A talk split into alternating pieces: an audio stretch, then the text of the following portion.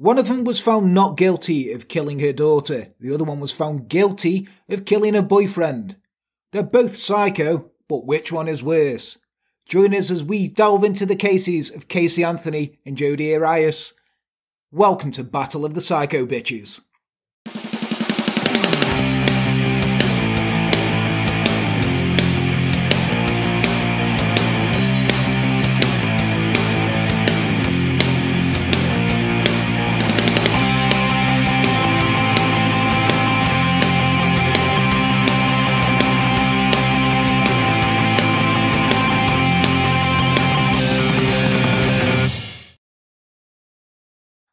And welcome to Enter the Dark. I am Jan. With me, as always, is Les. Leslie, how are you? Uh, I'm all right. You all right? Just, just all right. Just all right. Just all right. Yeah. You're looking forward to this one? A Oh, big yeah. double header. Big double header. I Yes, love, love well- a bit of head. We you know, you make out like a circus seal. Oh, oh, oh. well, everybody, welcome. Yes, this is a very, very, very special two-parter that we've been telling everyone about for a while now. Um, yes, Battle of the Psycho Bitches. We've got Casey Anthony in one corner, and in the other corner we have got Jodi Arias. So, Les, who do you think's more psycho? Well, I know the Casey Anthony one, but the Jodi Arias I've got a bit. Yeah, don't worry, we'll get into this for you. You know, it's it's one of them. It's like we all know now that like I don't do my research or homework. Speaking of research, I'd like to give a big, big thank you to Hannah, who has been researching these for us and helping me out no end with all the research, finding all the phone calls, all the audio tapes, watching countless hours of court documentaries with me. Hannah, you are a fucking star. Thank you so much. And also, we're still not paying you. Um, but before we get going, let's just jump straight into the Patreon shout outs there. We've got our unpaid intern, Hannah Blue Harrington, a classy lady, Amanda Champagne, a Swiss God, Swiss Phil, Sugar Mama Astoria Crowley, adoptive family, Emma, Emma? Yeah, Emma, Amy Emma and Jack Coleman. We have Sassy Sasha Johnson, Larry Lisa Dempsey, Marie T. Jensen, Casey the Cannibal, Misty Day, and a brand new one, Becky Louise. Thank you all for pledging for us. You are fucking amazing. And welcome to the uh, sick fuck family, Becky. Yeah, welcome. You, you remembering the lines and So, everything? yeah, yeah, I'm getting into this. I'm getting into it. I'm invested. Invested, man. Right then, as I throw away my notebook, let's get into this one. Casey Anthony. Now, Ooh, fun, everyone knows about her. We've got to be very careful here for two reasons. One, she was found not guilty. Allegedly is a lot of allegedly. A lot of allegedly's coming in here. And also, weirdly, I had a message off on Instagram from a Casey Anthony Stan who told me, I understand you're doing a video on it. Don't say anything bad, or I'll come and find you. Obviously, I was scared, so I asked him how many br- sugars he has in his brew and what's his favourite type of cake. I He didn't I- say red velvet. He's a dick. he didn't say anything after that. I just, I can't believe there's Casey Anthony stands out there. Yeah. So then, yes, Casey Anthony, let's get into it because this is a good one. A lot of allegedly's going into this because she, someone said she was innocent. No, she was found not guilty. There's a big fucking difference. Yeah, there is. And also, we're going to see who had the, whose father had it worse, Herb Mullins or Casey Anthony's, because poor old George. Anyway, let's get into it. So, Casey Anthony, she was born on the 19th of March 1986 in Orlando, Florida, to George and Cindy Anthony. Also, I found out, um, Florida, apparently, it's a shithole. Yeah, I've heard this. Yeah, It's- I it's- thought Florida was really nice, but apparently it's like a zoo where white people do stupid shit. I was like, really? But like Hull Yeah. But I've like with alligators. I was asking Hannah, I was asking Brittany, all my American friends, and they were like, "Yeah, Florida, fuck, fuck Florida." So they were on about Willie Pickton, and someone's mum went, "That's some serious Florida shit right there." thought he was in Cal. He was, but they were reading about Willie mm. Pickton, and they were like, "That's some serious Florida shit," because that's the, ex- what they expect in Florida. And I thought Florida was just like golf old old people golf and alligators. alligators and parks. But no, apparently Florida, fucking crazy shithole. Anyway, as a child, Casey was pretty normal. She was good in school, very close to her family, and she apparently liked photography and gym class. All right. But she was described as a friendly, outgoing, determined child. nobody had anything bad to say about young Casey, with her mum saying she had lots of little boyfriends and she was very popular. Oh, Oh, I hate that when parents, oh, is that your boyfriend?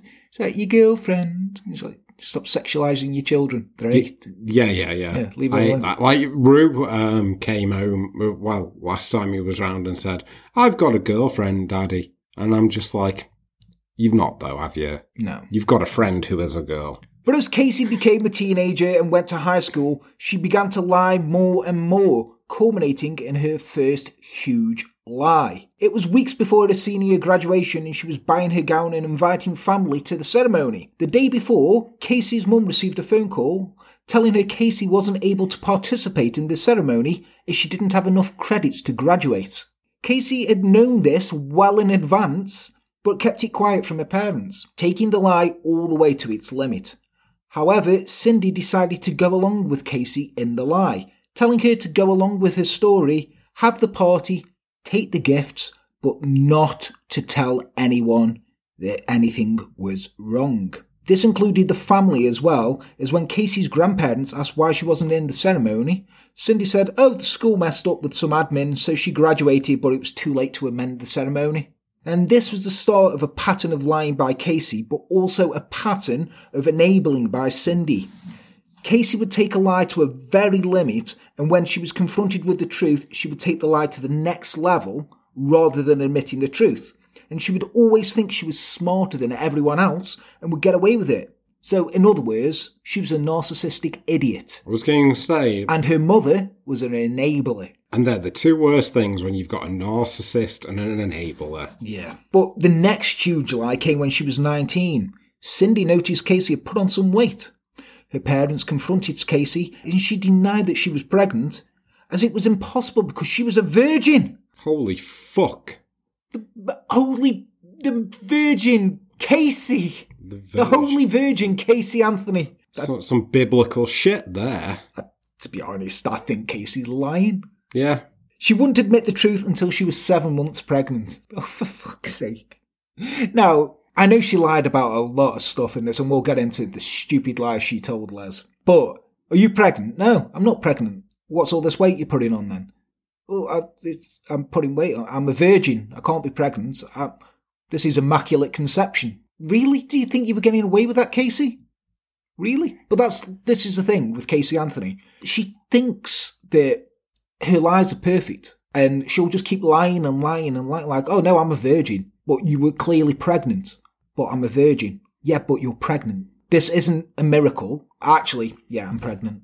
Yeah, we've known for a while, Casey. Anyway, she attended a family gathering with her parents around this time, and as the family members coming up congratulating her on her pregnancy, Casey and Cindy both denied it, saying it was just water weight. water weight. There's a fucking lot of water, Casey.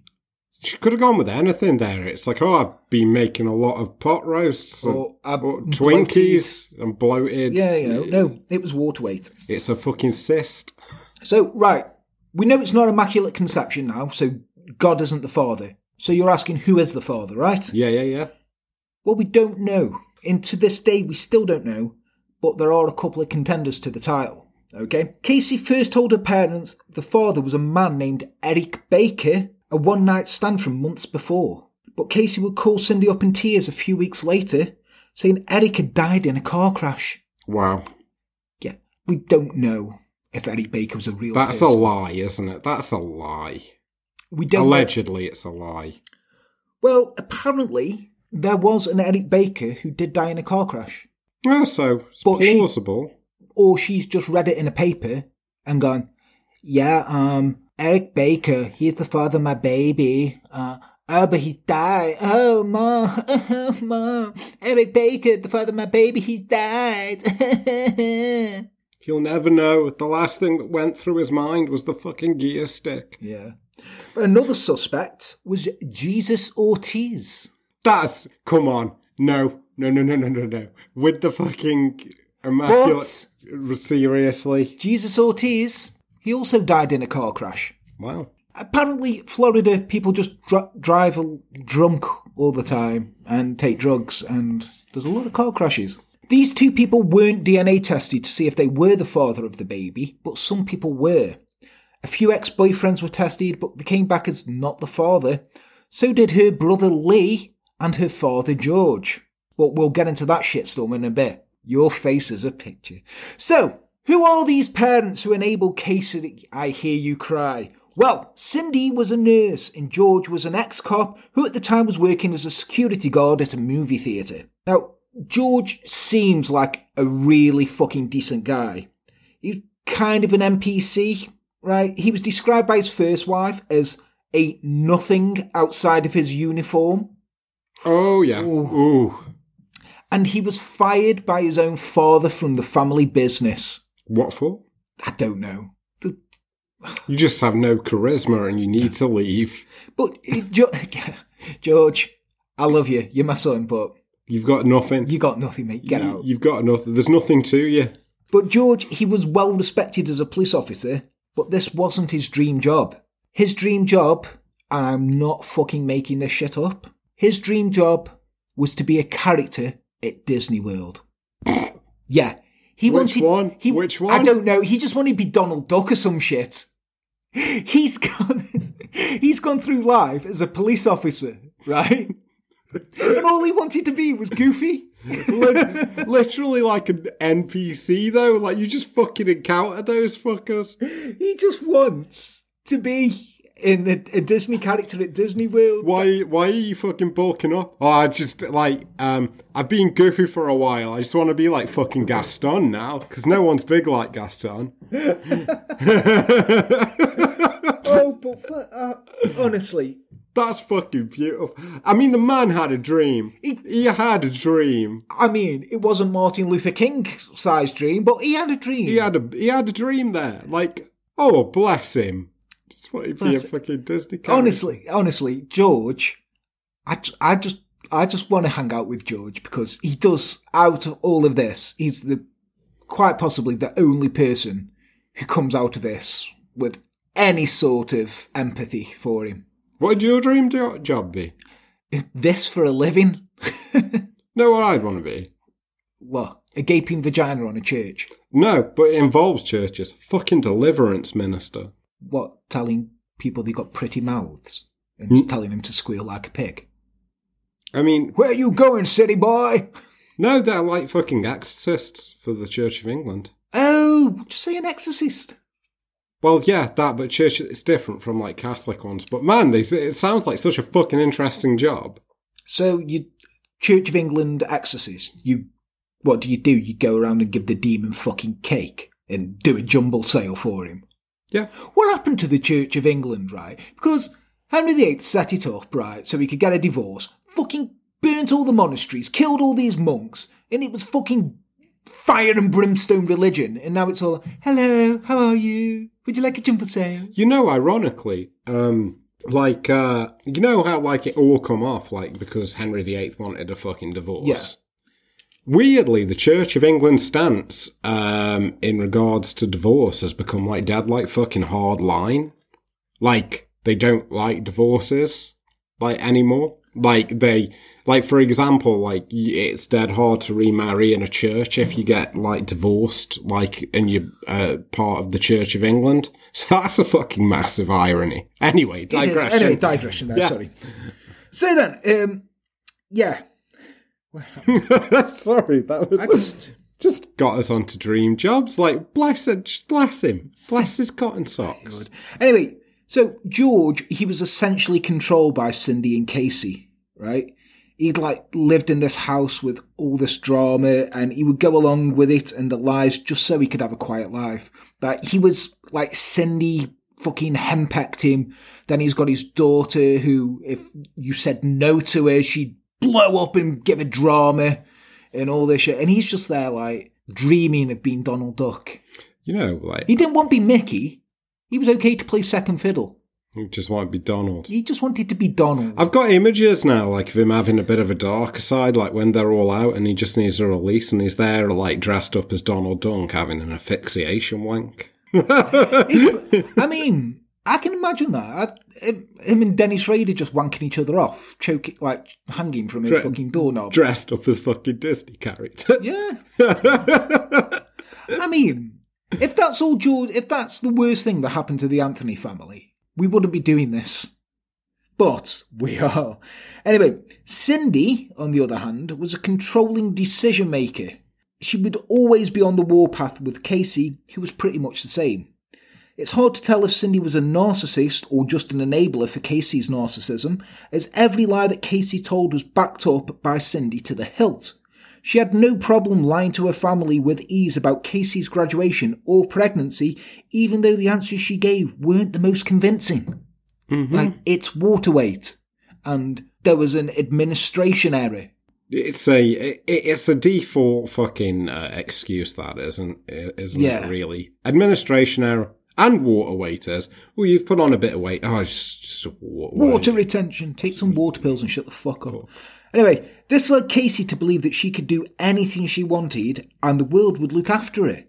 And with Cindy enabling her all the way, she was sort of right. Yeah. You know, she could lie as much as she wants and she's got her mum backing her up and her dad there just trying to keep the peace and have a quiet life. So when Caylee was born, it was a happy moment for the entire family. But it wasn't without the standard Anthony family weirdness. Cindy told the nurses that she was to be the first person to hold the new baby and not Casey. And then she was quoted as saying, It's like having Casey all over again. Fuck, this is weird. That's a weird dynamic. I know, yeah. Now, all of the press surrounding this case will have you, it's going to have you believing that Casey was a horrible mother to her daughter. But the statements given by people in the investigation said that she was pretty much a good mum and she was always attentive to Caylee and her needs.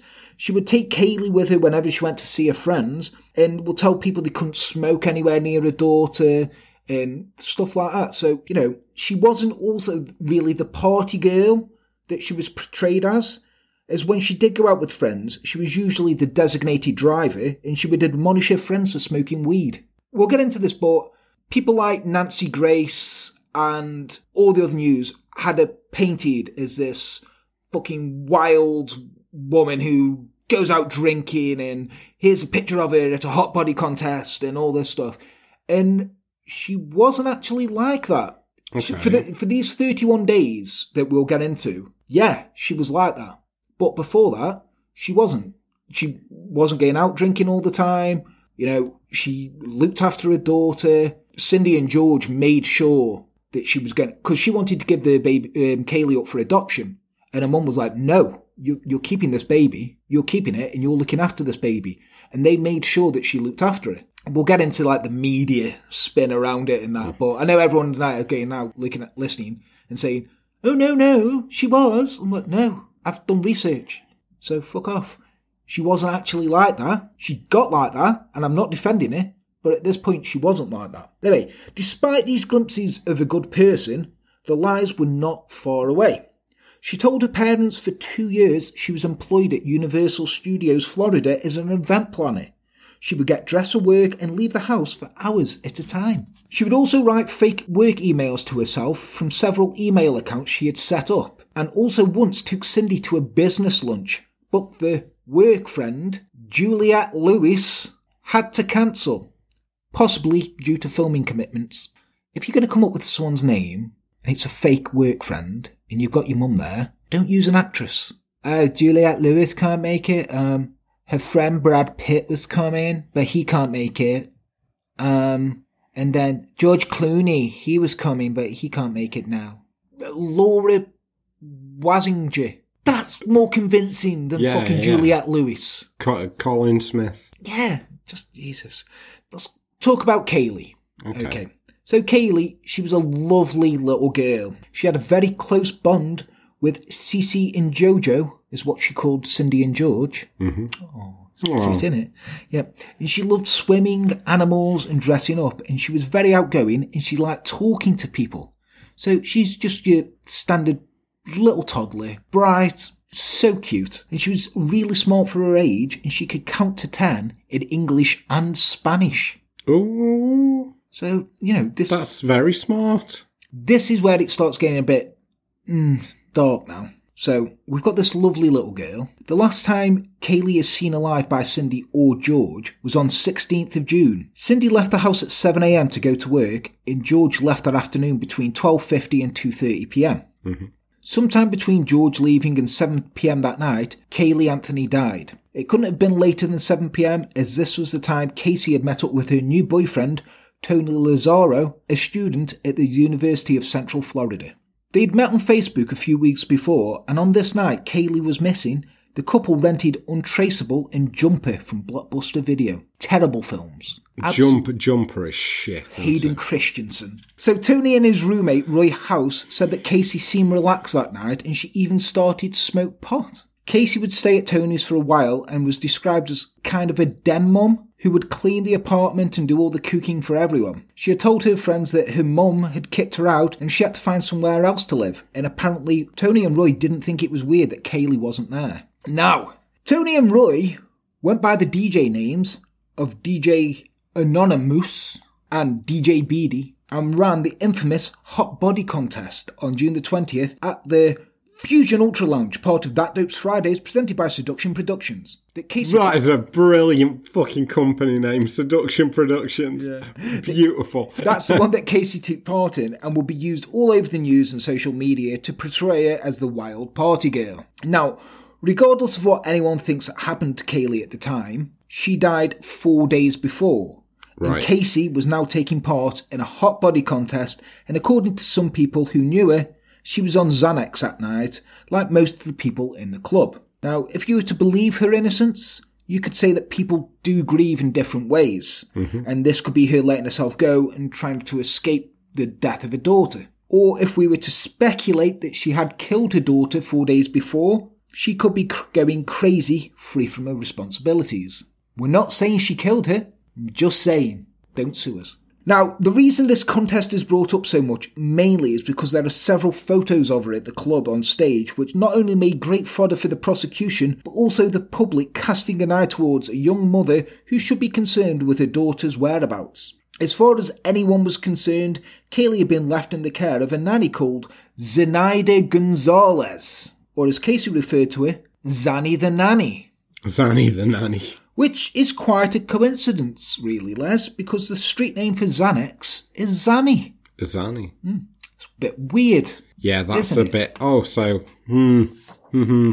I see where that may be going. Now, Casey was the only one with any sort of responsibility among her friends and especially among the Fusion nightclub crowd before June 16th. But afterwards, she was free to do what she wanted. A diary entry for June the 21st, one day after the hot body contest, read, I completely trust my own judgment, and I knew that I made the right decision. This is the happiest I have been in a very long time. I hope that my happiness will continue to grow. Now, let's just speculate here. She's killed her daughter. That's pretty fucking damning. Hmm. But before you vomit in anger, Les, allow me to be a defense attorney and say that there is no year dated on that diary entry. Right. The prosecution in the trial stated it was from 2008, but the defense team said it was from 2003 when Casey was still in high school. Mm. Now, that little snippet of prosecution saying this, defense saying this, that just gives you a little view of how this case was. The prosecution thinking, this is nailed on. We don't need to prove this. And the defense are like, well, here's a reasonable doubt. This was written years ago. There's no date on it. Can you prove it? I can see where I can see where the defence is coming from. Yeah, It just seems mildly convenient. It does, yeah. But regardless of when this entry was made, Casey was having the time of her life between the disappearance of her daughter and reporting that she was missing. On July the 2nd, Casey would get a tattoo that people would throw in her face over and over and over again. Paying $65, she got the words Bella Vita, which means beautiful life in Italian, on her back. Hmm. Now, looking at the tattoo, you can say she's guilty of having terrible choices in body art, as she already had a shamrock on her lower back and three cherries on her hip. But it doesn't mean she is guilty of murder. Three cherries. Yeah, like three cherries. You know, where you got like three cherries on his, on the stems. I've always just seen it as like two cherries. She had three. Casey Anthony does does herself. She's her own woman. She's dick. She's fucking terrible chasing tattoos. Yeah. Bet she had a tribal band at some point as well. You know those people who had those sons in high school, like the tattoos of like, you know, the sons that were on the Sublime album. Mm-hmm. Yeah. I hope they're all doing okay. They're not though, are they? I, I don't know, but, you know, big shout out to them. If you had the t- son from the Sublime album tattooed on you, I hope you're doing all right. I've seen people who get the fucking, uh, you know, like from uh, Supernatural, Oh, yeah, yeah. like the fucking tattoo they get. I've seen people who've got that, and I'm like, get you're into the show, but like, fuck, it, too far.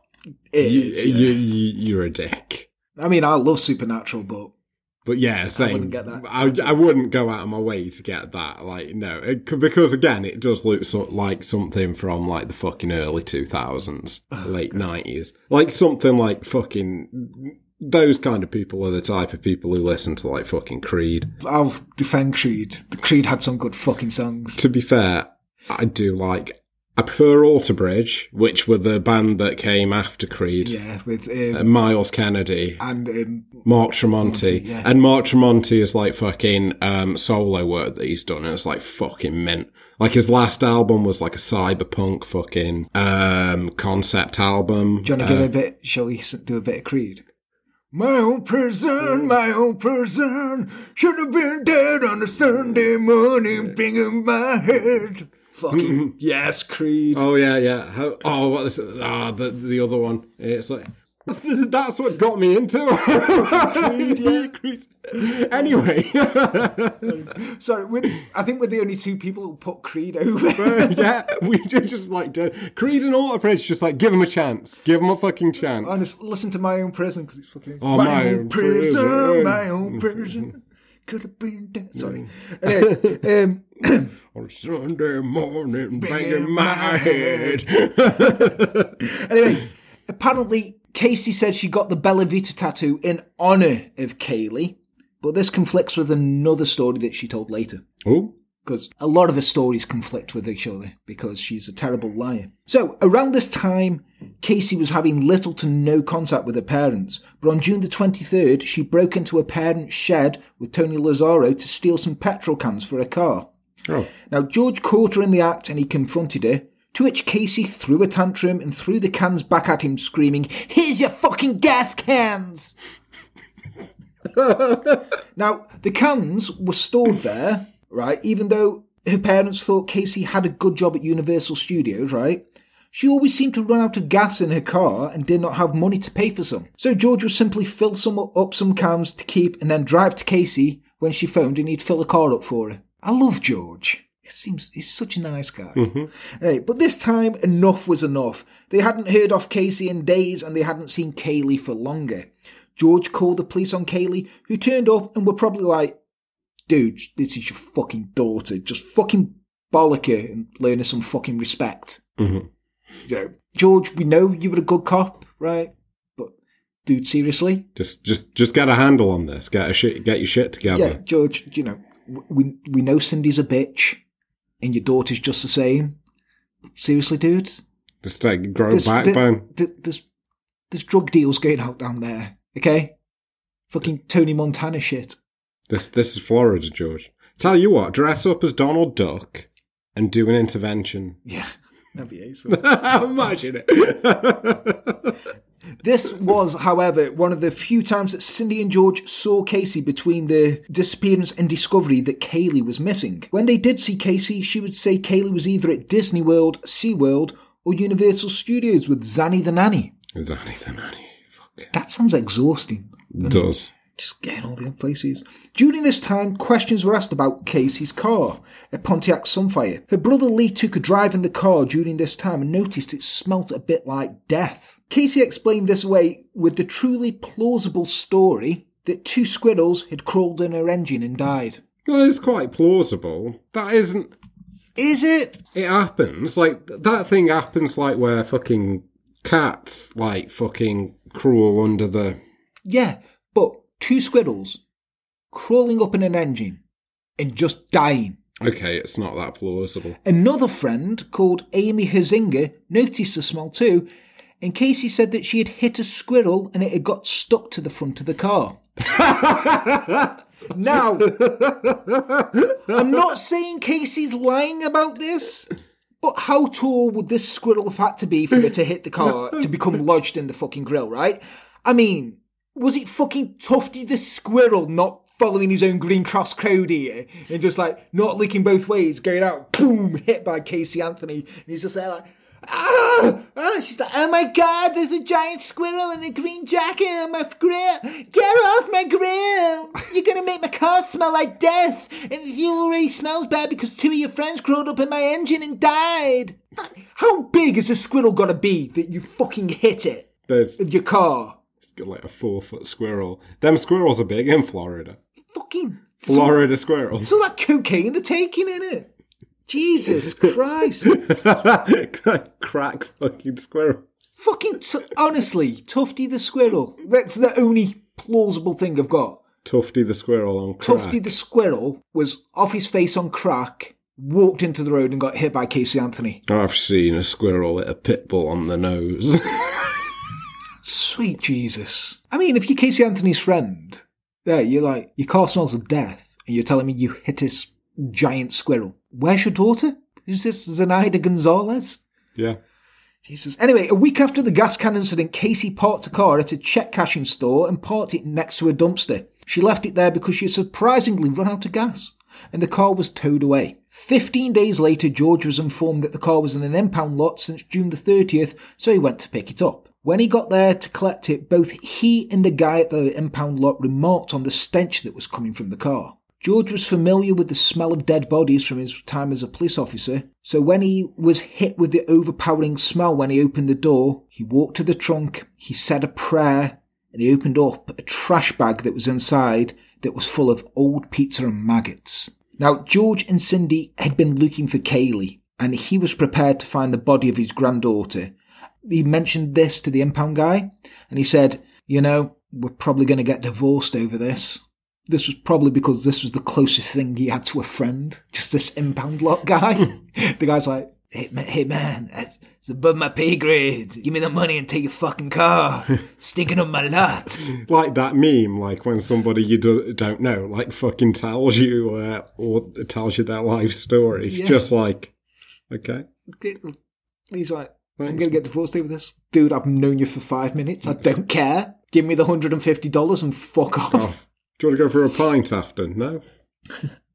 Like, do you like Daffy Duck? Go away. Or, Donald Duck, obviously. Yeah. He hates Warner Brothers. Anyway, George drove the car home with the windows down, trying to air out the car from the stench of death. I've just got this image of him like an Ace Ventura, driving with his head out the window. whilst dressed as Donald Duck. just the little sailor hat. He's just there driving in style. oh, I shouldn't laugh because honestly, poor George. Poor George. Oh, George. When he's just driving him like Ace with pizza and maggots in the back. He's like, I wonder if I wonder if Pepe wants to come out later. you seem like a nice guy. Wait till I tell Cindy I've got a friend.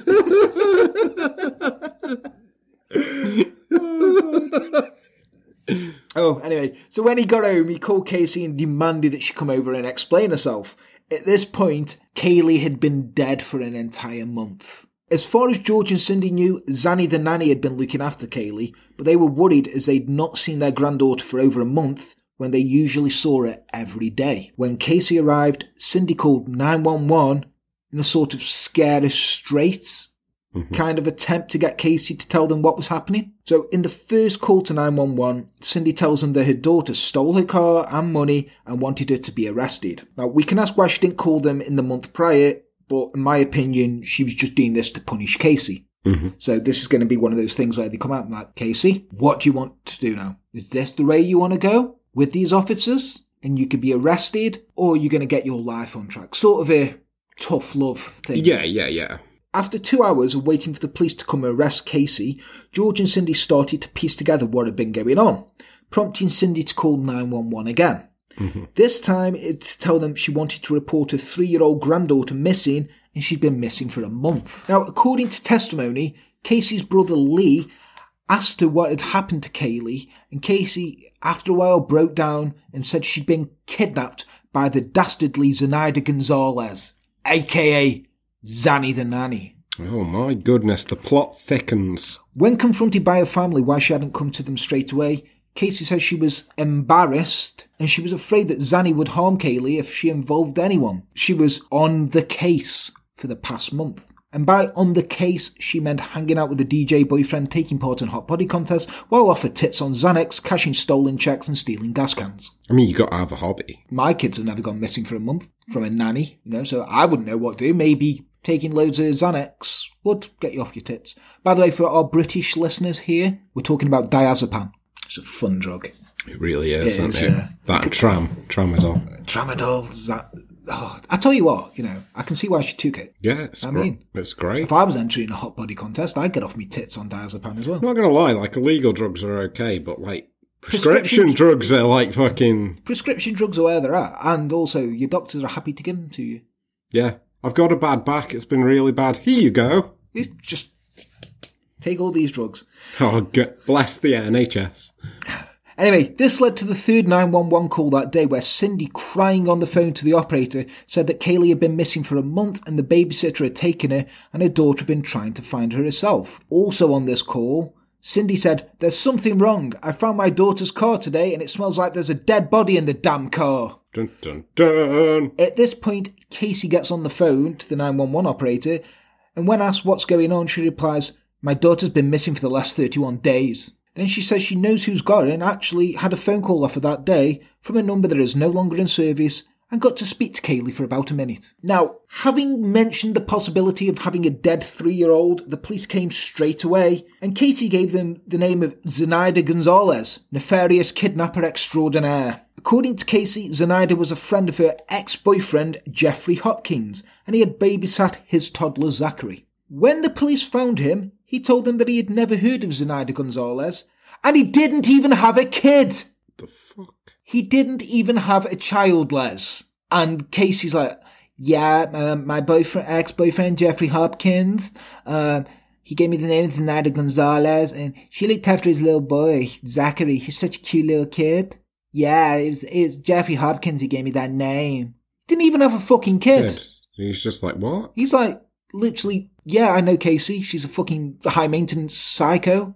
Like, Zenaida, no. Well, she looked after your kid. I haven't got a fucking kid. So this is when the police are like, what the fuck is going Yeah. on here? So the next day, on the 17th, Casey took the police to the Sawgrass Apartments where she said Zenaida lived. She'd given him the apartment number and described the inside of it in detail. The police looked inside the apartment and saw that it was empty and had been for months. When confronted with this, Casey said, Huh, that's weird.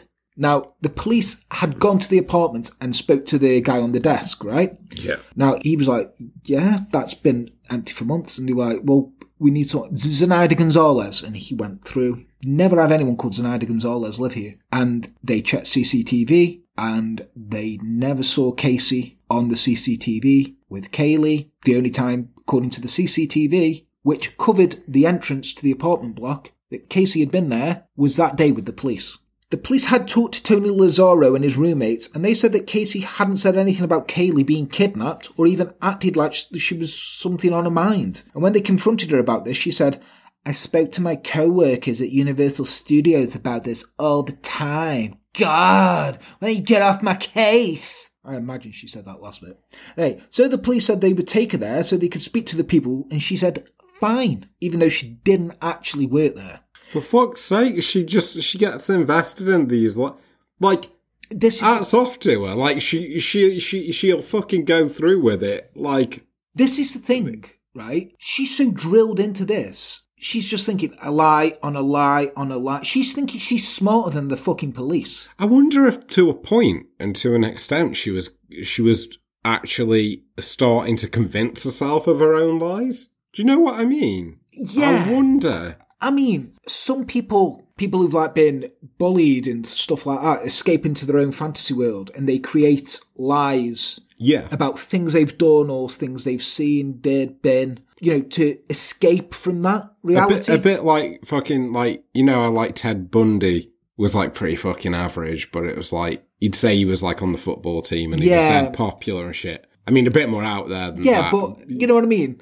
I can see that, but with Casey, I just, I just think she's a narcissist who believes that she's smarter than everyone, yeah, and I mean, she's got away with it with fucking graduation, Caylee, with her mum's help. You know what I mean? So like, she's just like, I can keep lying here. I can keep lying. I'll get away with this. Something, something will work out for me. It always does. You know. hmm So, when they arrived, they went to the security desk, and Casey was shocked when they said they had no record of her as an employee, and she demanded that they check again. It was only when a supervisor was called and realised that a child was missing and the police were there, the supervisor was like, yeah, let him in. You can imagine Casey getting up again. Hi, yeah, um, I need access to the um, third floor, please. Yeah, I'm Casey Anthony. I work here. Like, got no record of it. Oh no, no, I totally work here. Yeah, check again. Must be your system down. So how are you? You okay? Yeah.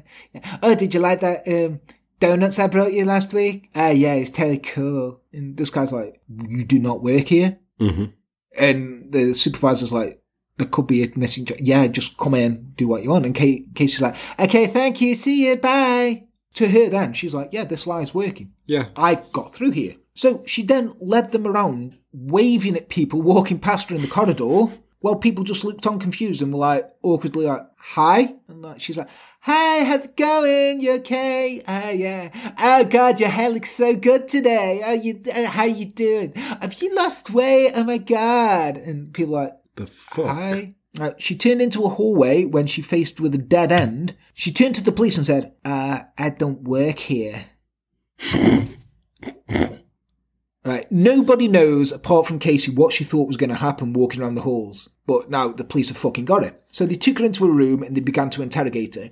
And they said to her, Look, we know you've been fucking lying. You're not smarter than us. We know. What do you think? And she was like, and if you can watch it, and she's like, No, I, I, I swear, my Zenaida Gonzalez has my daughter.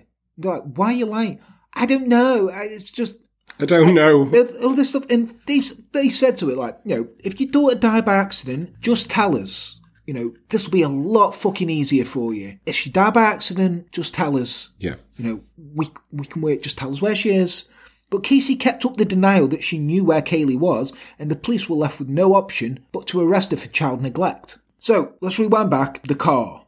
Mm-hmm. Okay. As the police started doing forensics on it, a cadaver dog named Gerus yeah, was brought in to check out the car and almost immediately walked to the trunk and sat down, signalling decomposition. The forensics team moved in and focused on a stain on the fabric in the trunk, which was about the size of a small child, and they found human hairs. They removed the hairs and took a portion of the fabric for testing. Since making that 911 call and saying it smelt like there was a dead body in the car, Cindy had changed her story Hmm. And was now going along with Casey's version of events. Cindy claims she was using a figure of speech when she was on the call, and the smell was from the garbage. I never knew that rotting pizza smelt like a dead body. Do you do you often use that um, figure of speech, Les? Like, oh, I better put some deodorant on. I smell like a dead body. Or, God, this landfill stinks. Smells like a dead body. No, you don't, do you? What's what people been telling you? You know, I've got a nose, lads. But anyway, do you ever use that phrase? No, I never smell like a dead body. Yeah, do you ever say, that smells like a dead body? Only Well- when it's a dead body.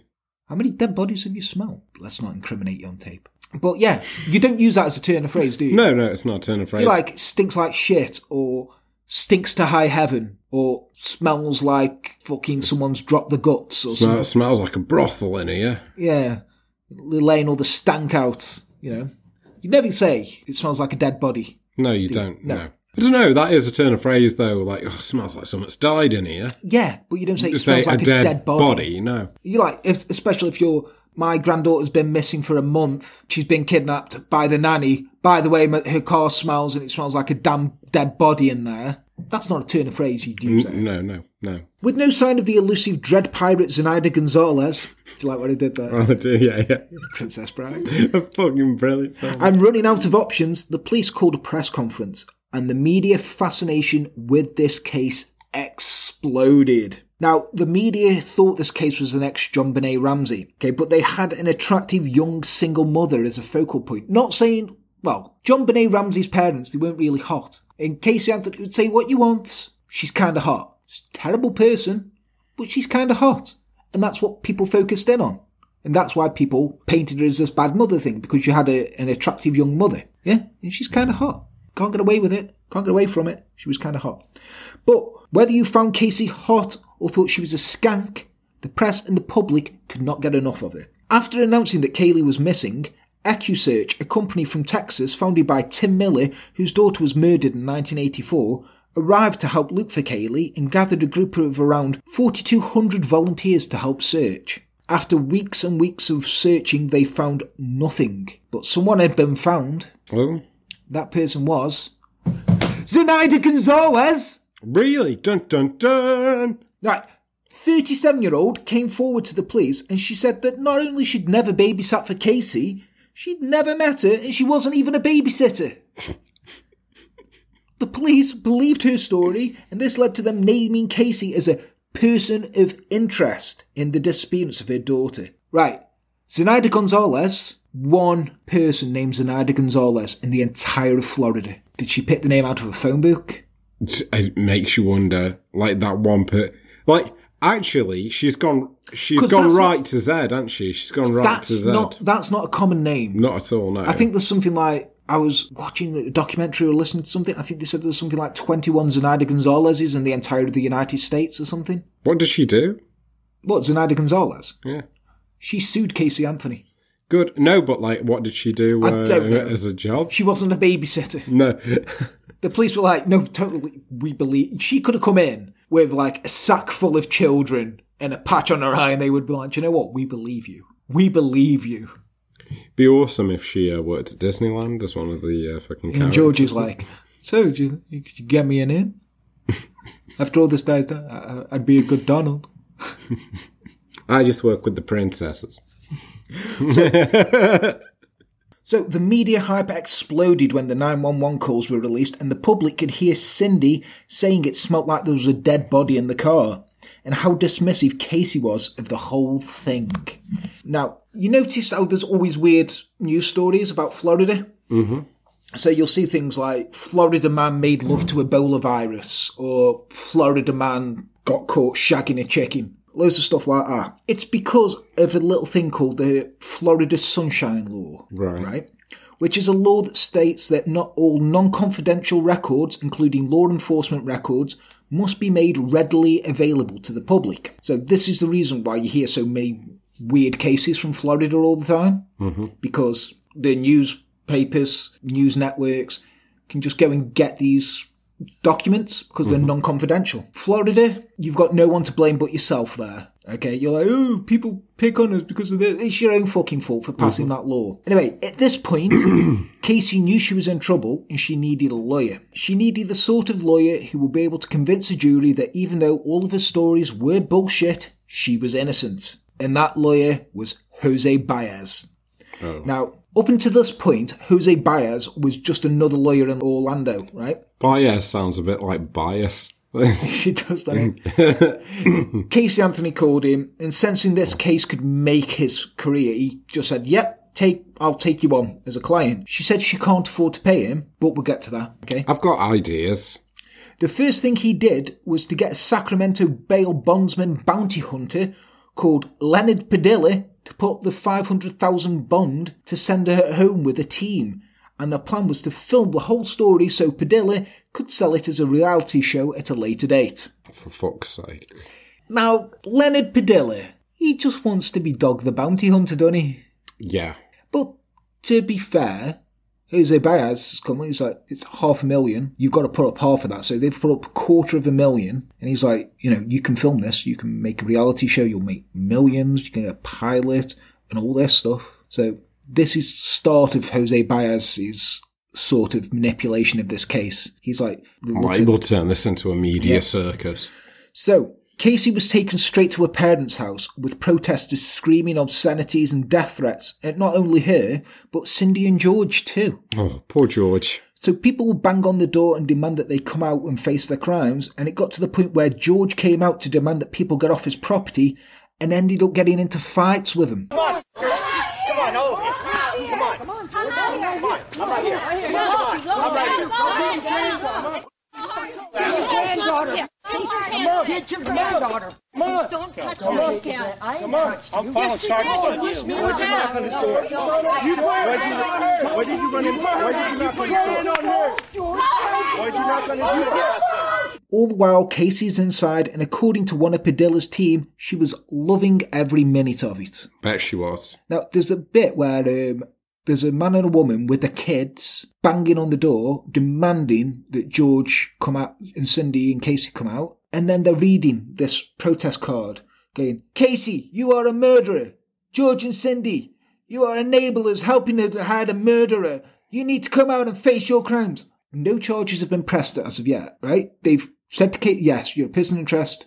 We're charging you with this. There's no body. As far as they know, this kid is alive somewhere. Paul George is like coming out, get off my property. Seriously, just get off my property. And like he's having to push people and scuffle with him to get him off because he's like, just fucking leave us alone. Oh, like these are grieving grandparents here. Yeah. You know, they're worried the fuck about this. There's a bit where they go to visit her in jail, and they're wearing the t-shirts with Ka- with Caylee's face on, and like "Come Home Angel" and all this stuff. Cindy says to her, um, "Somebody thinks that Caylee might be dead," and Casey just goes, "Surprise, surprise." When she went to the police station, um, she was phoning, and she was like, "Casey, what's going on? You know, just tell us what's happening. Can I have Tony's number, please?" And they were like, "Casey, what the fuck?" And, like her brother come on, going, "Casey, what the fuck is happening? What's going on? Just tell me what's going on. I can sort it out with mum and dad. Just tell me what's going on. She's like, look, I'm sick of talking to you now. Just get me Tony's number. Because she just wanted to speak to her boyfriend. Yeah. To be like, you fucking tell him this. When you watch those, you can see Casey's got fucking no empathy whatsoever. Okay. Eh, she's like turning around. She's like, how do you think I feel?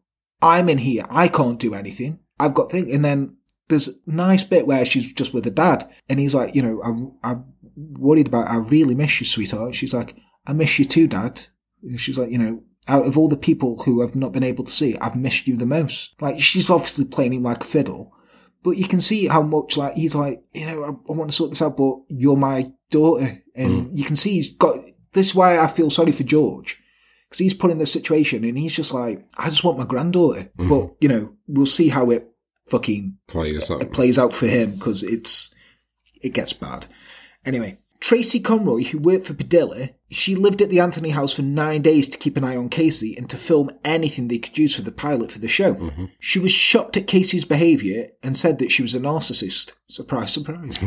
and one night she thought she heard Casey crying in her room and she was like, oh, thank God this woman's broke. She's cry she's like the emotions coming out on her. Hmm. She went in to check on her and she found that she wasn't crying, she was laughing at a laptop where she'd been talking to a hot guy and they were messaging each other back and forth. Casey was indeed loving every minute of it. She was like, Come look at this guy, come look at this guy. And this guy messages saying, Casey, I think you're gorgeous.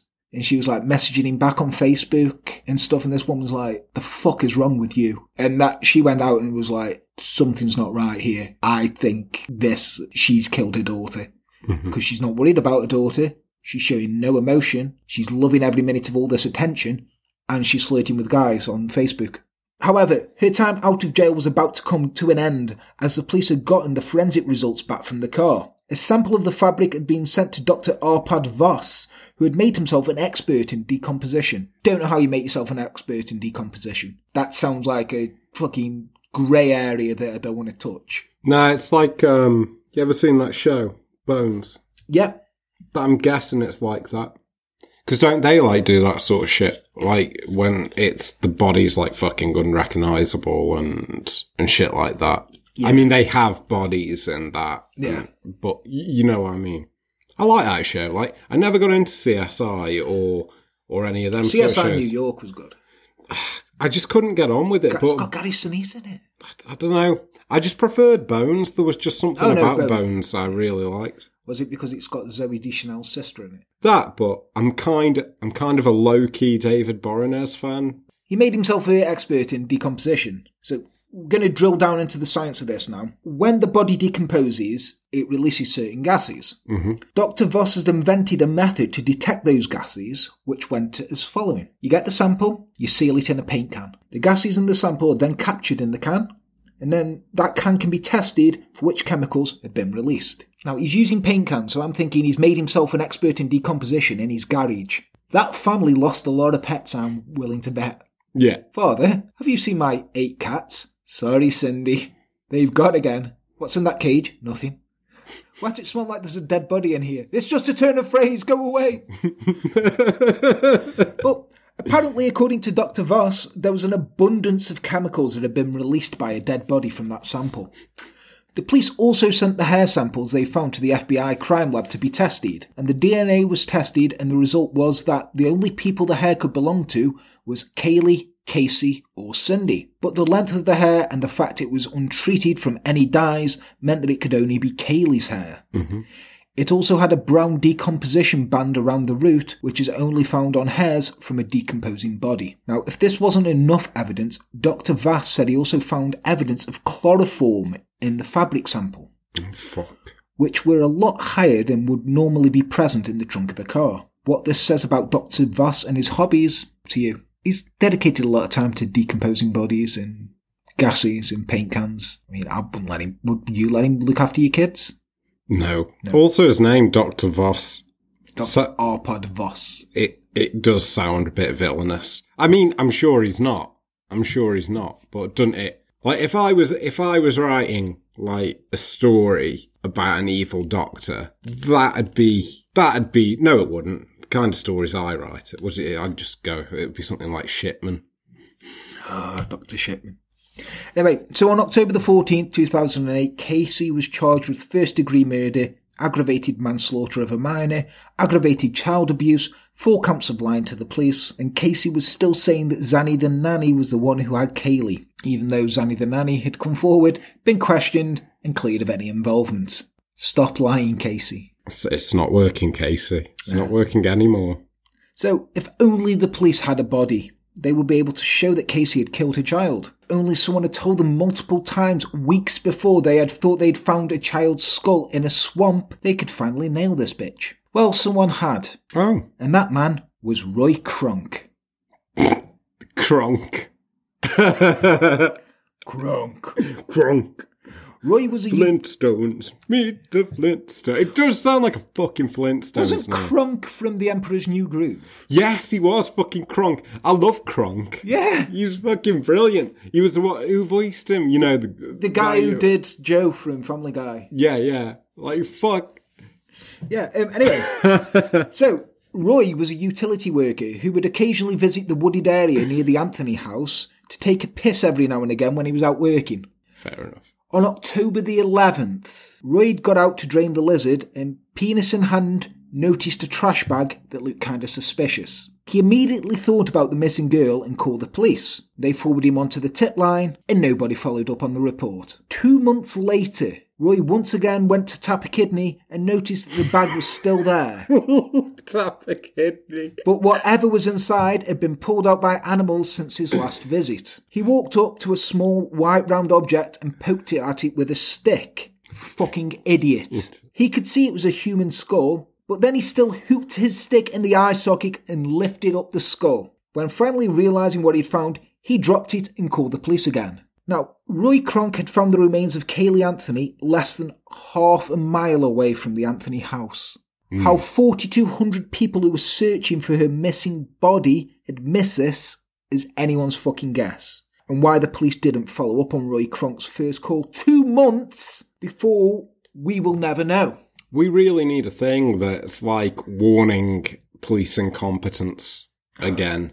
But what we do know is Caylee's body was placed in a trash bag and was then carried outside in a canvas diaper bag and it was dumped in the woodland. Fuck's sake. Now, the body had been subjected to Orlando's summer heat and most of the flesh had rotted off. And with no sign of trauma on the skeleton, it was impossible for them to give an accurate cause of death. However, they did find duct tape on the skull covering the mouth. The FBI tested the tape for fingerprints, but all they could find was adhesive residue in the shape of a heart, and this was from a sticker that had been placed there. I don't know why. That fucking upsets me really badly. Yeah, me too. That's horrible. Now, fast forward three years to the court case, and the prosecution were looking to give Casey Anthony the death penalty if she was found guilty of the capital murder charge. However, this could be seen as the first mistake and overconfidence that the prosecution made, this would mean they had to prove that the murder was premeditated. Now, they did offer Casey a plea deal, but she became angry and said she would never, in a million years, admit to the murder of my daughter. Selecting a jury was another problem, as this case had been all over the news for fucking three years, and it was difficult to find anyone who could be impartial. So they took the jury from Clearwater, which was a two hour drive away from Orlando. However, as Clearwater also had TVs and internet, they too were aware of the case of Case Anthony. So the jury pool was selected from people who were undecided or leaning towards not guilty. Now, one of the guys in this, he was selected for the jury, and he went outside, spoke to a reporter, and he come back in, and the judge was like, found him in contempt of court, and he went, "Did you just do this to get out of jury duty?" And the guy was like, "Yeah," because he was like, "I don't want to be on this jury." You pick me, and he was like, "I'll just fucking, I'll pay that fine, kick me off the jury." like, the fucking legend that guy was. Anyway, the case was a media storm and an estimated 40 million people watched the trial and the press were clamouring for any information about Casey and her actions in jail, including what she would order from the commissary and what her meals were. So they had three years to pan this out. Also, you had Nancy Grace there saying, that bitch, that horrible bitch of a mother is gonna burn.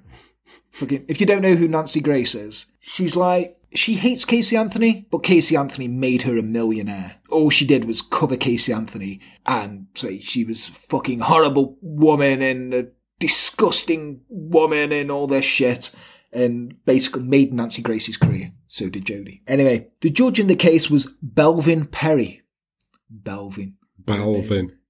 And he was wary of this case turning into another O.J. Simpson trial and made sure that both sets of lawyers were acting appropriately in court, and he stamped out any shenanigans. Which is good. Yeah. That's what a judge should do. He later said he saw two sides to Casey Anthony in court. One was a sullen, grieving mother that she showed the jury, but as soon as the jury weren't in the courtroom, she was bubbly, smiling, and joking with the lawyers. So, there's going to be pictures throughout this. You'll see Casey in court looking all sad. That's when the jury's in there. Then you'll see pictures of her smiling in court. That's when the jury isn't in there. Oh, Cal Surprise. Yeah. Her appearance was also carefully curated by the defence.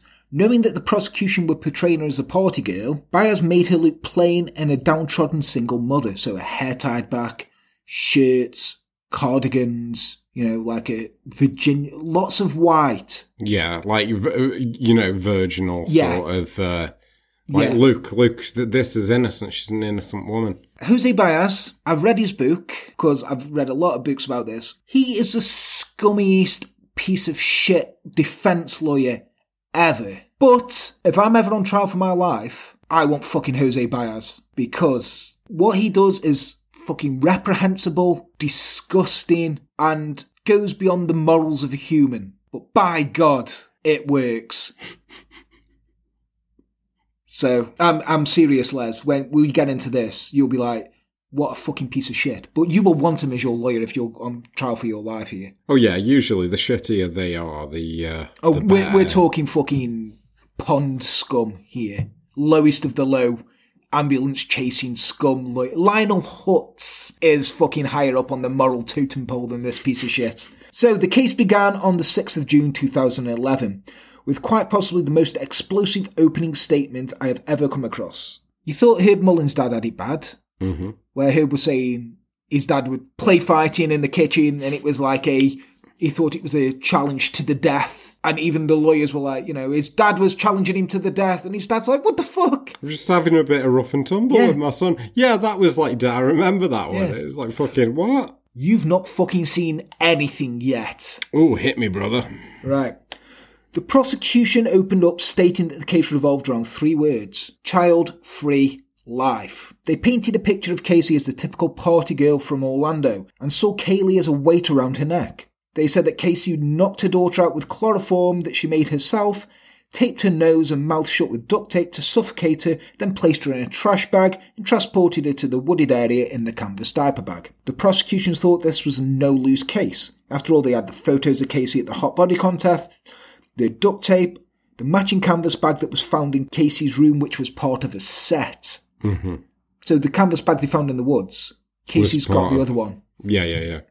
Yeah, yeah. Being dad, you get the little test. Yeah, I know. But then up stepped Jose Baez. Oh, Now, say what you want about him, he played this fucking case perfectly. He was about to drop a pipe bomb of CM Punk proportions into that courtroom that not only threw the press and jury, but also the prosecution. holy shit. Is he about run away with the belt? He opened up admitting that Casey did have knowledge of her daughter's death. And yeah, she's been lying to everyone. He was like, I'm not, she's been lying. Yeah. The reason she'd done this was because Caylee's death was an accident after she drowned in the family pool. Someone had left the ladder down and Caylee had walked outside, got into the pool and drowned, all while Casey was asleep. According to Baez, George found the body and took it to Casey and said, Look what you're done! Your mother's never going to forgive you! So George, wanting to protect his daughter, went to the kitchen to get some garbage bags, placed Caylee's body inside and sealed it with duct tape, just like he'd done with family pets when they died. He then took the body in the canvas bag and placed it in the wooded area and went to work. Casey, in shock and denial about what had happened, left for a month to deal with her grief. Grief in inverted commas. hmm Weirdly, and this could just be a coincidence, you know, happenstance, say what you will, Casey shared a jail dorm with a woman called April Whalen for a few days in 2009. On Christmas Day 2007, the body of April's 15 month old son was found drowned in their family pool by April's father. Oh, And the cosmic ballet goes on. convenient. Baez then focused on Roy Kronk and said that he had removed the remains from another location and he'd staged the whole thing for attention and profit. Kronk had admitted that he'd joked with his co-workers that he'd hit the lottery by finding the dead girl and not to tell any of his ex-wives. Also, Kronk's estranged son said his dad had called him in November saying, Your old man is gonna be famous. In fact, all of Kronk's ex-wives admitted he was inappropriate with children, violent to women, definitely capable of Caylee's murder. Holy shit. But Kronk was just an idiot piece of shit who was looking to cash in on this poor dead girl. Kronk sad. Gross. Uh, Kronk should never have got out for piss. love how he just like pisses where he wants. This guy just doesn't give a fuck. But it- this doesn't mean that Kronk killed Caylee. No, it just means he's a dick. Yeah, it just means he, he did move the skull, and Baez uh, Uh, said the whole scene was contaminated and forensic evidence couldn't be trusted. But the biggest bombshell, and unfortunately, Les, Was this at George? it involved Paul Disney dreaming George. Oh, So, going into court, the prosecution told George what was about to happen and told him under no circumstances could he react, as he was not only a witness, but also the father of the defendant. Baez said that the reason Casey lied so much, and the reason she showed no emotions during the 31 days, was because she was trained to by her father, as he had been sexually molesting her since she was eight years old. what the fuck? She was taught to lie to protect her father and to bury her emotions of being molested by her father. He said her brother was also in on the molestation and it was a family secret that made Casey feel as though she had to lie at all times to protect herself.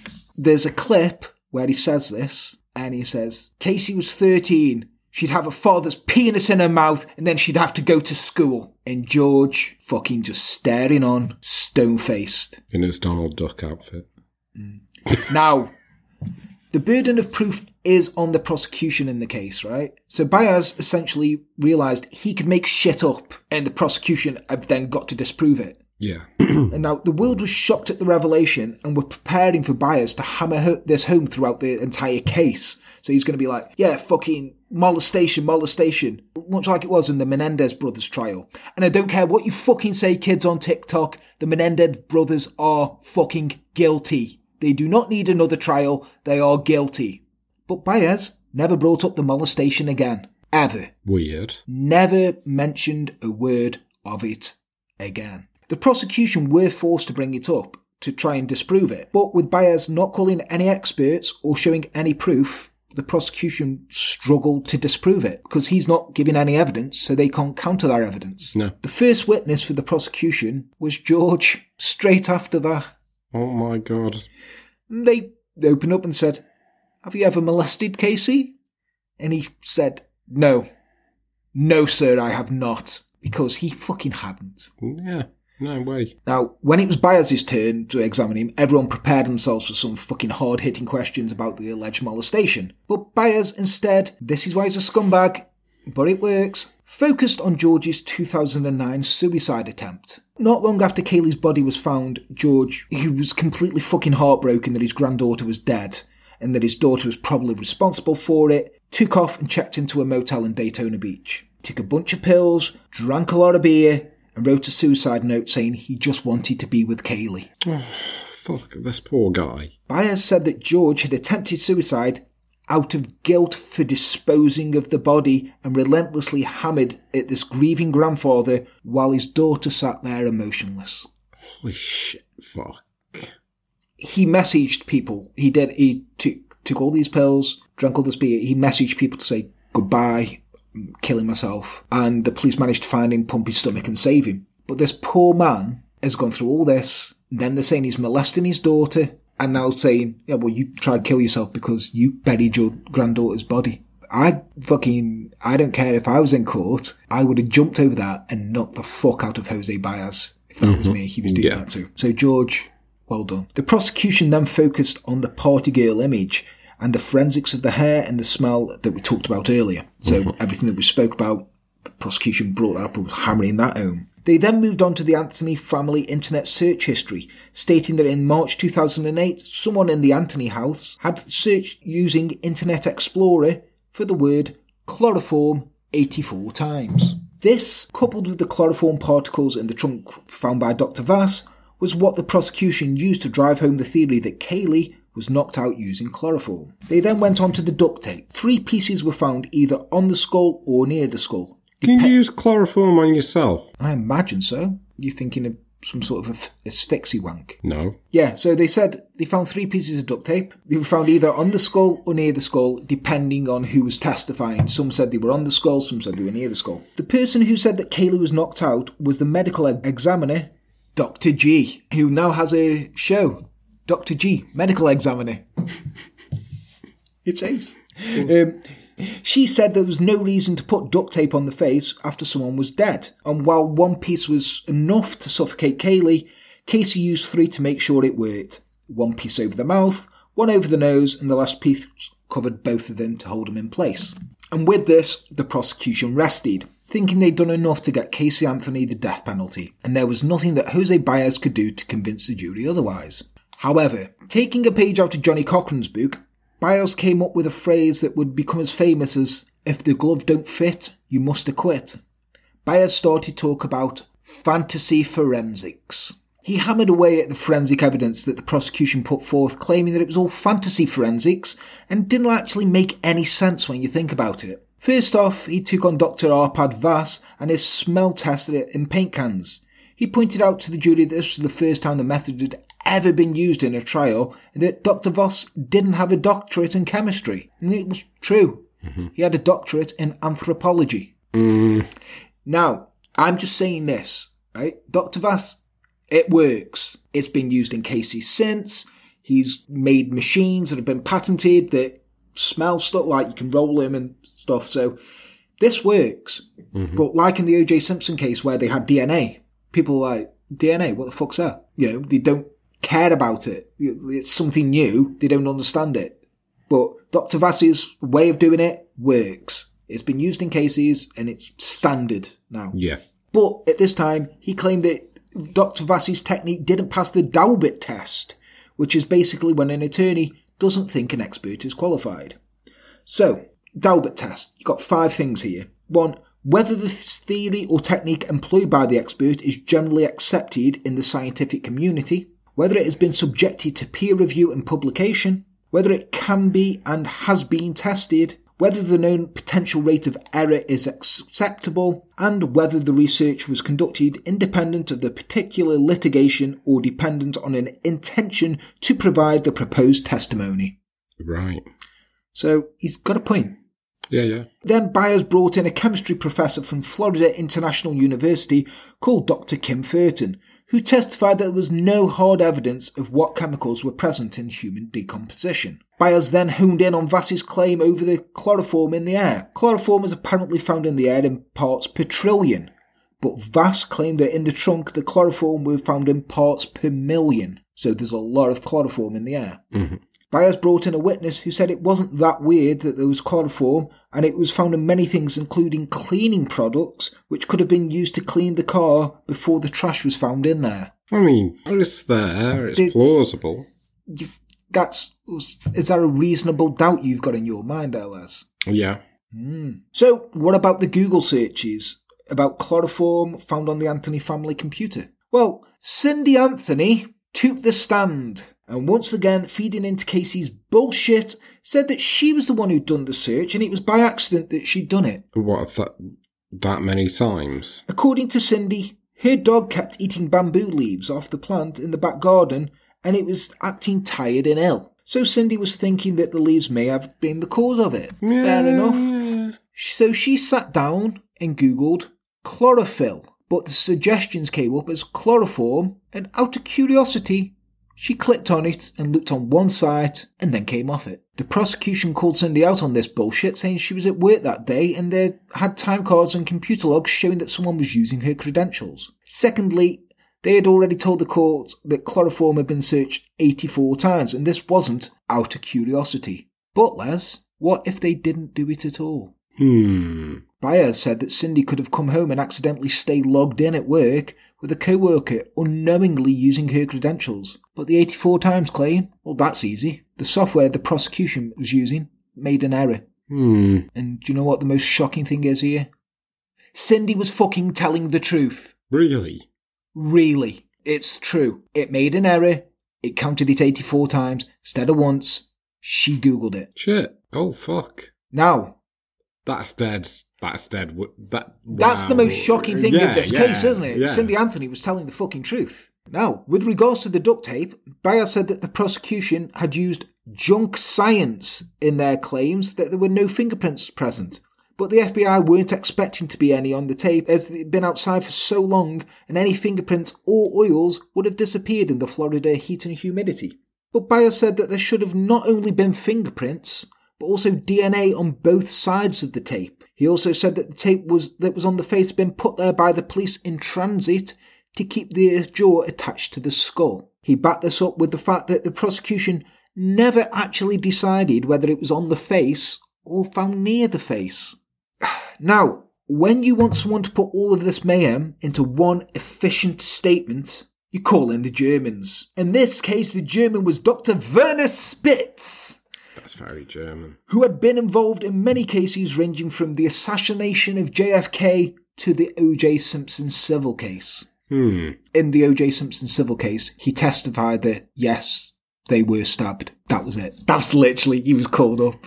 It was like, yeah, they were stabbed. Thank you. You may leave the stand. It's like that German orphan boy joke. Have you ever heard that? Yeah. I fucking love it. Uh, anyway, Dr. Spitz dissected the autopsy report of Dr. G and destroyed it, saying the police had essentially half-arsed everything and he hated seeing shoddy work. Now, in his defense, right, he is one of the most respected forensic scientists in the world and he's got fucking high standards and he's like, this is how it should be done. I don't care if you think this case is, she's 100% guilty and this is a slam dunk. You fucking hit these fucking heights. Otherwise, it's not worth doing. Fair enough there. If you want to prove something, prove it properly. Yeah. And yeah, he took the money from Baez and was come in and do that. But he's like, yeah, I'm ripping this apart because this is fucking shit work. hmm This is half-assed. You've not done this right. This hasn't been done right. This should have been done. So Baez is like, so essentially what you're saying is that medical examiner's report Is is worthless. And he's like, yeah, it totally is. One of the most respected forensic scientists in the world came in and said that. Dr. Lawrence Kobilinsky was brought in to talk about the hair that was found. He said that yes, it was consistent with Caylee's hair, it was consistent with being the same colour, and it was consistent with being untreated. But without any root on the hair, they couldn't prove it was Caylee's hair. The word there is consistent with. Yeah.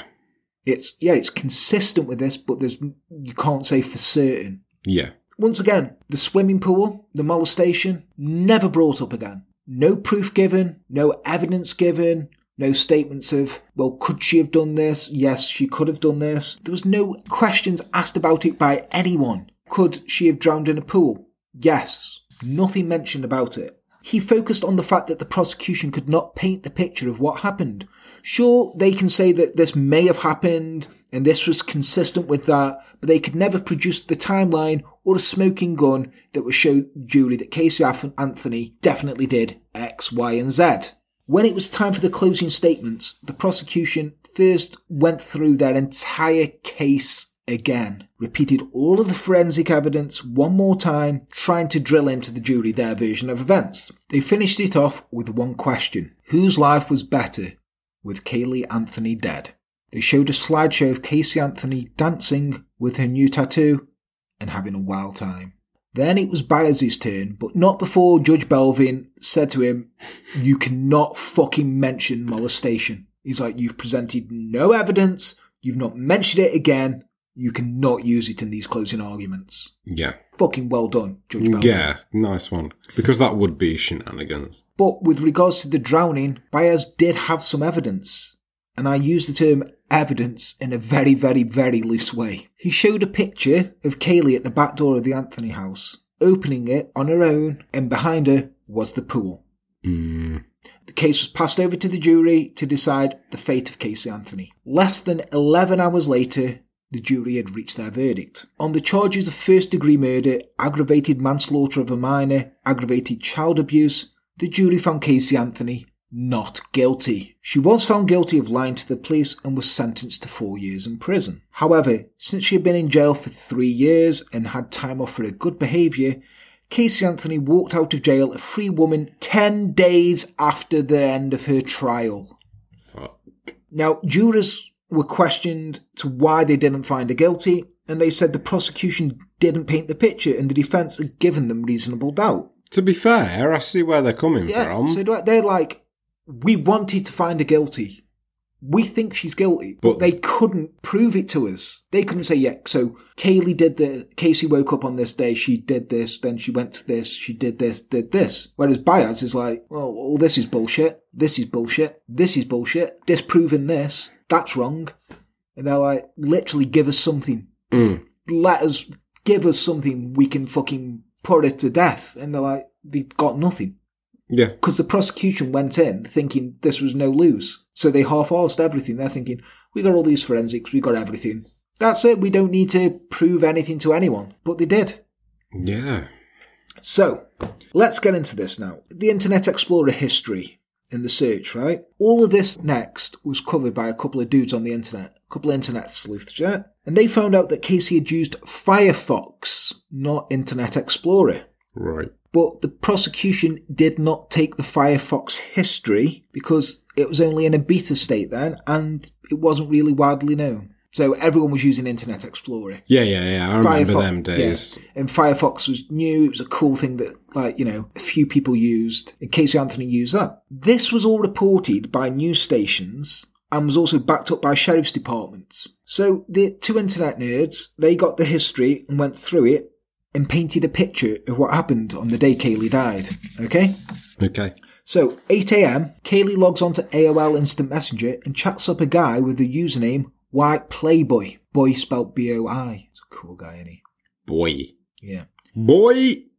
So, the next few hours, she checked MySpace and Facebook and looked at over a thousand different pages, seeing all the fun her friends were having. 251. 21 minutes after George Anthony leaves for work, Casey Googled the term foolproof suffocation. Mm. Now, without this history, the prosecution missed 98% of the browser history for that day on the computer. And they had no idea about this, but fucking Jose Baez did. Now, in his book, he said he was expecting the prosecution to come at him with this and fucking throw it at him, and he thought it was going to be the thing that would convince Casey.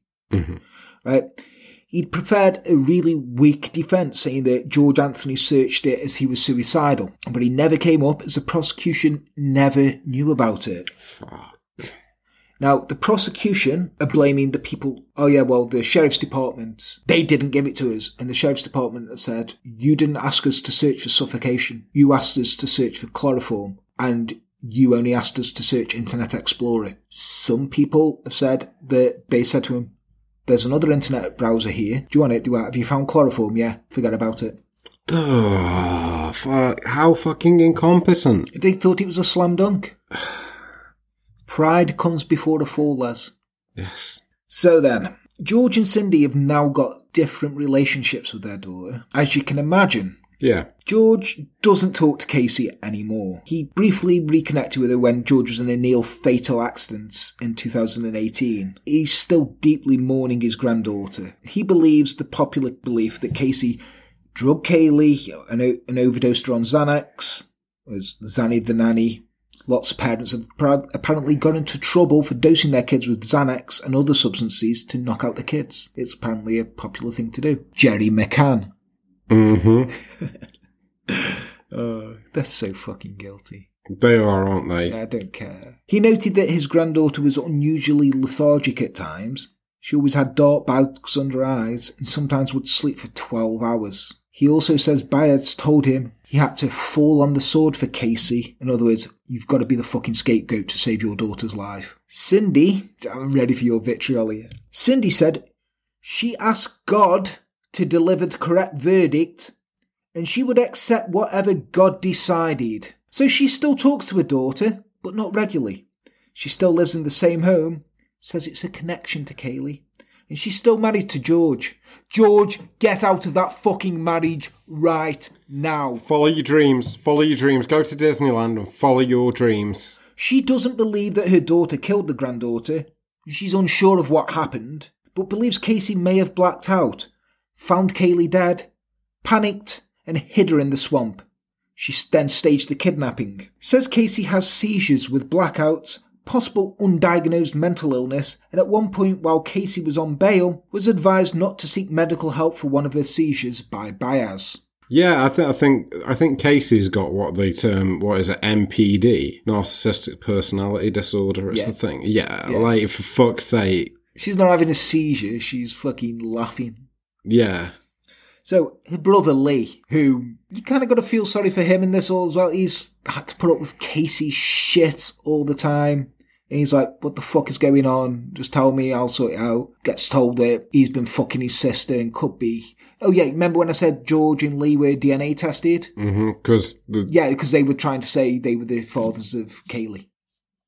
fucking hell. So Lee, he refuses to talk to his sister. you would though, wouldn't you? Yeah, he's got children, he's got a wife, his kids are close to George and Cindy, and they know about their big cousin who's dead, and they play in the her old playhouse that is still at the house. That's a bit weird. I mean, it's not. I don't know. It's There's something iffy about that. It is, me. yeah. Yeah. So there was a Anthony family hired a PI, right, called Dominic Casey. So he believed Casey killed her daughter and claims Baez told him she did. He said, yeah, she's fucking killed her. Also said that Casey was paying Baez in sex and he saw her running naked from Baez's office when he turned up unannounced one time. And in a meeting when Casey backed out of a press conference, Baez turned round to her laughing and said, that's three blowjobs you owe me. Yeah. Yeah. Yeah. Now, Casey lives with Pat McKenna, PI. Now, he was the lead investigator on her case and also on the O.J. Simpson case. And she helps him look for people. She is also releasing a documentary about what she thinks happened to Caylee. And my god, I cannot believe the audacity of this bitch. She says she can empathize with O.J. Simpson and can see a lot of parallels between them as we were both two high profile cases with a lot of distorted facts. She also says she sleeps pretty good at night and doesn't give a shit about what people think about her. Holy fuck. What happened to the bounty hunter? Oh, he his show didn't get done, and he I think he tried to sue Casey. I know that um, EquuSearch people sued Casey Anthony. Basically, Casey Anthony's been sued a fucking bunch, but she's got no money. So When's this documentary coming out? I do not know. If ever, like, is It's coming out, but is Netflix all over that? no, I don't think. I think it's going to be an independent release because I don't think anyone's going to fucking touch that.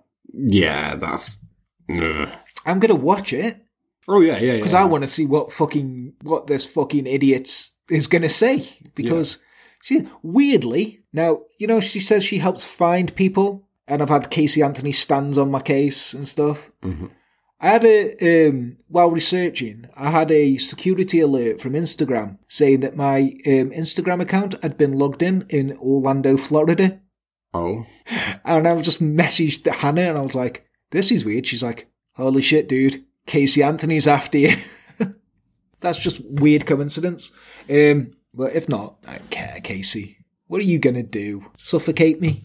Give me Xanax? Dirty dance with me? Fuck off. Um, but yeah, that was the Casey Anthony case. Um, this is this is going to be interesting. I'm looking forward to this one coming out just to see if there's any fallout. Like, what from Casey Anthony? yeah, yeah. Jesus Christ! Imagine a fucking flying over. I mean, she's not guilty. She's not guilty. She's not guilty. And everything we've said regards to that is speculation. To be fair, However, the, the prosecution. The prosecution was at fault. Um, Jose Baez did his job. Yeah, In the end of the day, there's a dead little girl yeah. whose grandparents are grieving. One of them is. The other one probably likes the attention. Cindy, not George. Yeah, there's a lot of um, similarities between uh, Cindy and Casey, isn't there? Yeah. Like, Imagine George living in that house with him, though. Casey kicking off, Cindy kicking off, and he's just like, I just want to be Donald Duck. I just want to go work at Disney. yeah, I definitely feel sorry for him, and it's just, um, I mean, uh, the, the prosecution. I mean, like it, it does seem open at sh- open and shut at first, but then, You, if it's open and shut, like, I'm, I've like the way like that's being described, like right now, I'm kind of like, nah, nah, I, d- I d- don't know. I believe she's guilty. I believe she did it. I think that she was looking at like Facebook, saw everything, and was like, That's why isn't that my life? yeah. And then she turned around sees Kate. So she gives her some Xanax, puts the duct tape over her mouth, suffocates her because she's seen how to do it foolproof, suffocates her, wraps her up in bin bags, dumps it, goes off. Yeah.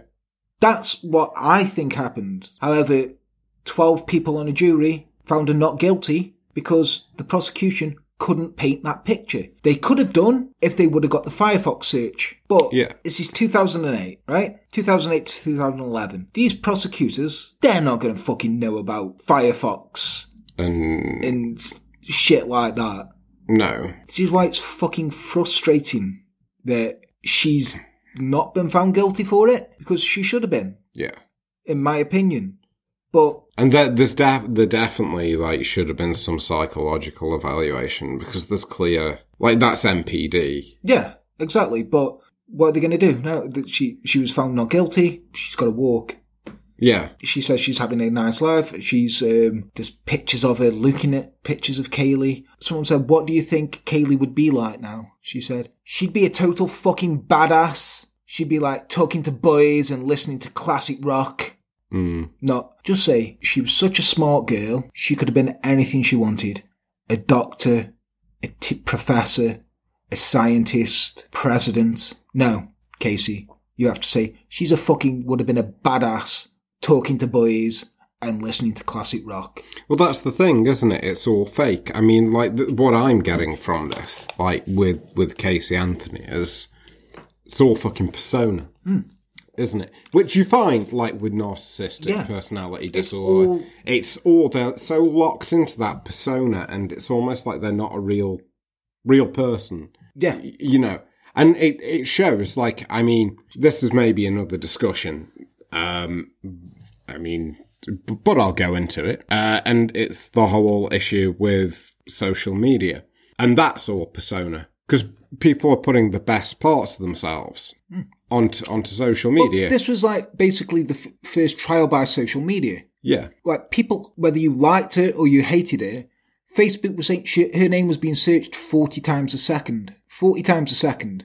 And that's only because they can only record up to f- things up to 40 times a second. So it could have been a lot more. yeah, But this is the thing, like, this was an entire media storm of painting her as this party girl, which she wanted to be, but she wasn't. yeah, When Caylee was dead, she became that. yeah. And this is the thing, they painted her as that, but then she was, it's, this is just the media saying, well, you know, this is what she's like. And But that's the danger of it, isn't it? Like the, the danger of social media, because that's taken things to like the next extreme. She's got so locked into looking on social media and seeing what all the mates are fucking, what all the mates and all that Yeah. are doing, and has kind of looked at Kay, uh, at Caylee as like a scapegoat and said, and convinced herself in her mind, hasn't she? Essentially, allegedly, this is what I'm looking at, like allegedly, like th- th- this is the way I interpret it. She's like kind of looked at Caylee and it's like I can't have that because I'm locked in w- with you. And she's just, it's like a simple steps of like, if I remove this,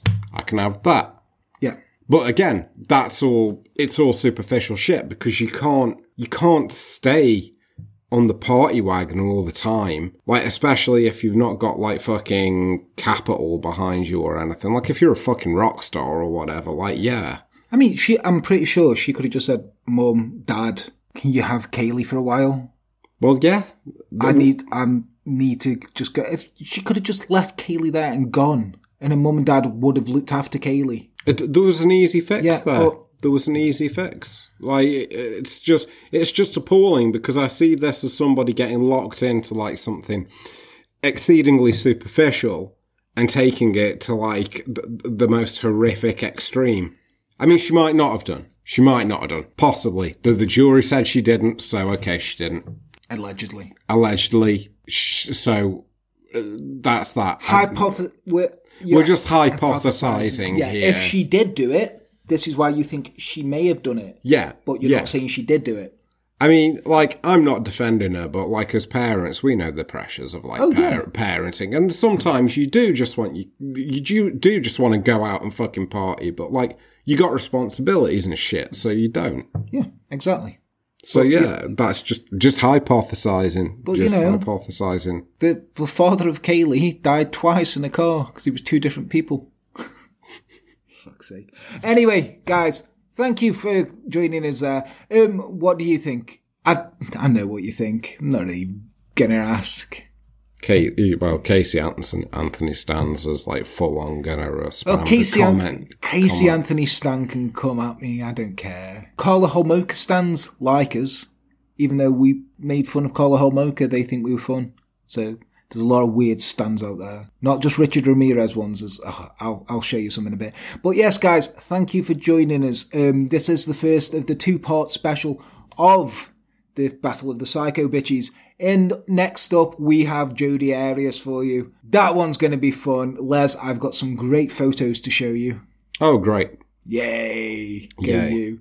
So then, guys, thank you to everyone. If you do want to like, if you do like us, please leave a like, subscribe, hit Comment. that notification, comment, do all that because YouTube are fucking us on the algorithm at the moment. So anything that you do like that does help us. Share with your friends. If you do want to support us and help us get stuff out quicker and also do other things, you can do by going to www.patreon.com forward slash enter the dark. You can find us on Facebook, Instagram, Twitter.